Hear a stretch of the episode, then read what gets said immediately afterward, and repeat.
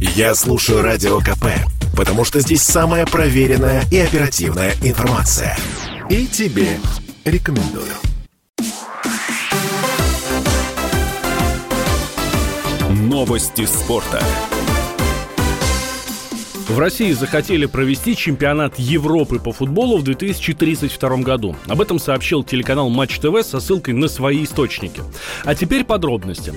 По данным журналистов, Европейское первенство 32 года захотели сделать даже не менее масштабным, чем чемпионат мира 18 -го. Но официальной информации о подаче заявки пока никакой нет.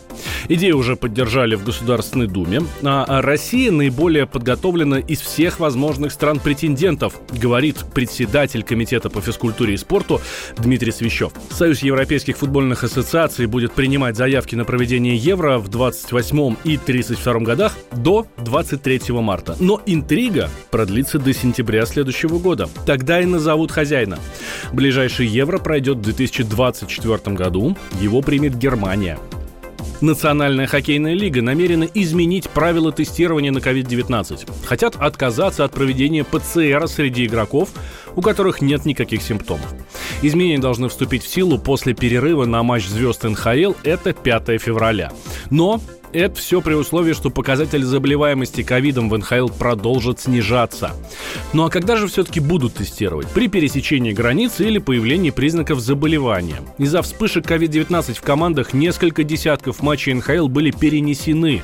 Лига приняла решение, что игроки не поедут в Пекин на Олимпиаду. Хотя уже договорились, что там они выступать будут.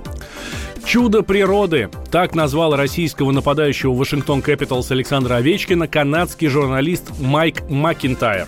Это передают Лента.ру. Несмотря на то, что прошлой осенью хоккеисту исполнилось аж 36 лет, он не проявляет абсолютно никаких признаков замедления. Цифры говорят о том, что он просто становится более сильным в свои зрелые спортивные годы. И это действительно делает его чудом природы, пояснил Макентайр. По его мнению, Овечкин остается лучшим игроком Национальной хоккейной лиги со своего дебюта в Америке в 2005 году. В этом сезоне Овечкин принял участие в 39 матчах. В них забросил 26 шайб, отдал 28 результативных передач. Всего за карьеру в НХЛ 36-летний нападающий провел больше 1200 встреч и поразил ворот соперников 756 раз. Вот уж поистине Александр Великий. Ветеран смешанных боевых искусств, россиянин с американским паспортом или американец с российским паспортом Джефф Монсон рассказал, как планирует победить Александра Емельяненко. По словам Монсона, он выиграет нокаутом. Далее цитата. «Мы уже бились, теперь он хочет взять реванш, я тоже хочу победить, но после боя мы останемся друзьями». Это Монсон заявил в интервью на канале Hard News в YouTube. Бой Монсона и Емельяненко запланирован на 23 февраля. Александр ранее неоднократно оказывался в центре скандалов, а в ноябре потерпел поражение в поединке с бразильцем Марсио Сантосом.